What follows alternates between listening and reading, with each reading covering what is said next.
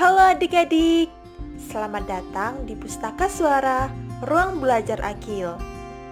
Kakak akan menceritakan sebuah buku yang berjudul Biji Semangka Ajaib.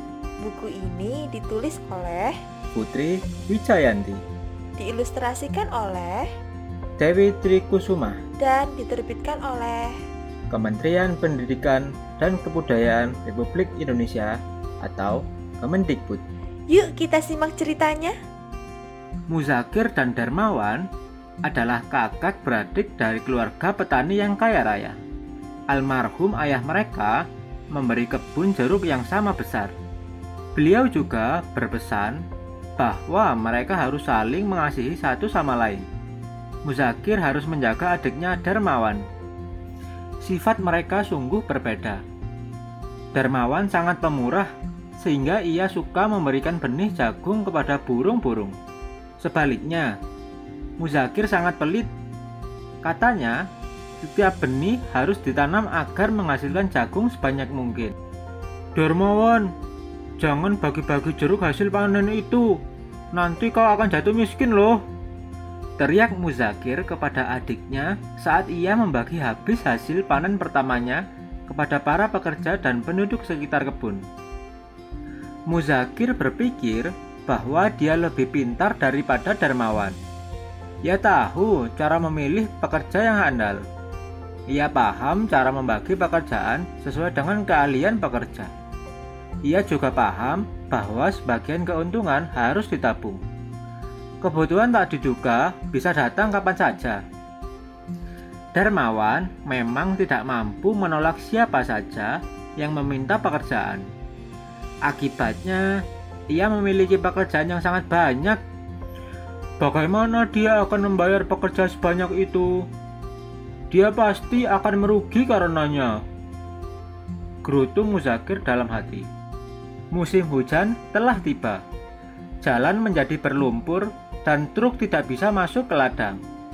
Namun, Muzakir tak khawatir. Ia dapat menyewa truk yang besar dengan uang tabungannya untuk membawa jeruknya ke kota. Sementara itu, Darmawan sangat khawatir. Dia tidak punya uang untuk menyewa truk besar. Bagaimana ia akan memanen jeruk dan menjualnya ke kota? Akhirnya, jeruk-jeruk Darmawan menumpuk dan membusuk. Darmawan pun harus memberhentikan para pekerjanya. Saya merugi. Saya tidak mampu membayar upah bulan ini. Tolong bagikan jeruk-jeruk ini kepada keluarga kalian, katanya kepada mereka. Hari-hari Darmawan kini dihabiskannya bersama temannya, yaitu sang burung pipit. Namun, suatu hari ketika Darmawan tak melihat, kucing Muzakir menerkam burung pipit. Saya burung yang malang itu terluka. Hari demi hari, Darmawan merawat burung pipit yang terluka itu. Hingga suatu hari, Darmawan melepaskan perban burung itu dan berkata, "Sekarang kamu sudah sehat. Terbanglah.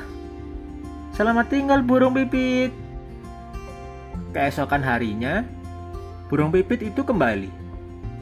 Ia menghampiri Darmawan dan menjatuhkan sebuah biji berwarna keemasan ke tangannya. Darmawan kemudian menanamnya di kebun. Ternyata itu adalah biji semangka. Biji semangka itu terus tumbuh dan tumbuh. Hingga akhirnya semangka tersebut menjadi sangat besar. Darmawan tak sabar ingin memotong-motong dan membagi semangka itu kepada tetangga dan kerabatnya. Namun betapa terkejutnya Darmawan.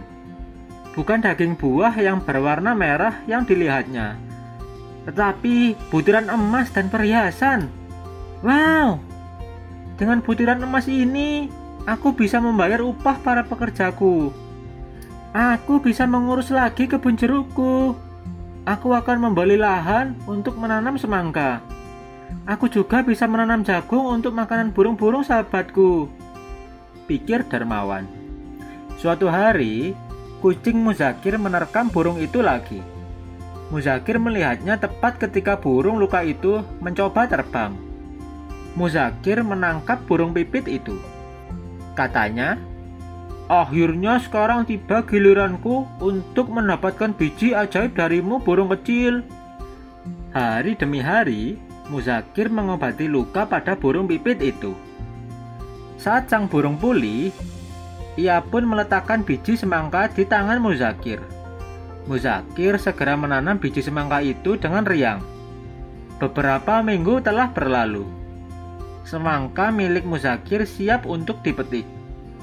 Ukurannya bahkan lebih besar daripada semangka milik Darmawan.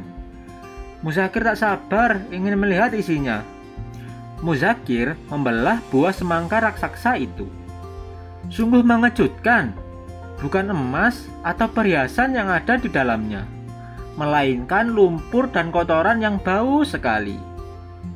Darmawan menghampiri Muzakir yang terlihat malu. Ia menggenggam beberapa biji semangka. Kak Muzakir, mari kita tanam biji dari buah semangka ajaibku ini di tanahmu, katanya. Muzakir berterima kasih kepada Darmawan. Ia berjanji akan membagi ilmunya kepada Darmawan agar menjadi petani yang lebih baik. Setiap tahun, Muzakir memanen semangka dari kebunnya yang subur. Ia selalu memeriksa isinya. Meskipun sedikit kecewa karena semangkanya tidak berisi emas dan perhiasan, Muzakir menyukai semangka yang manis itu. Ia dan Darmawan pun membagi-baginya kepada kerabat dan tetangga-tetangga mereka. Cerita ini dinarasikan oleh Kak Daniel dan disunting oleh Kak Daniel.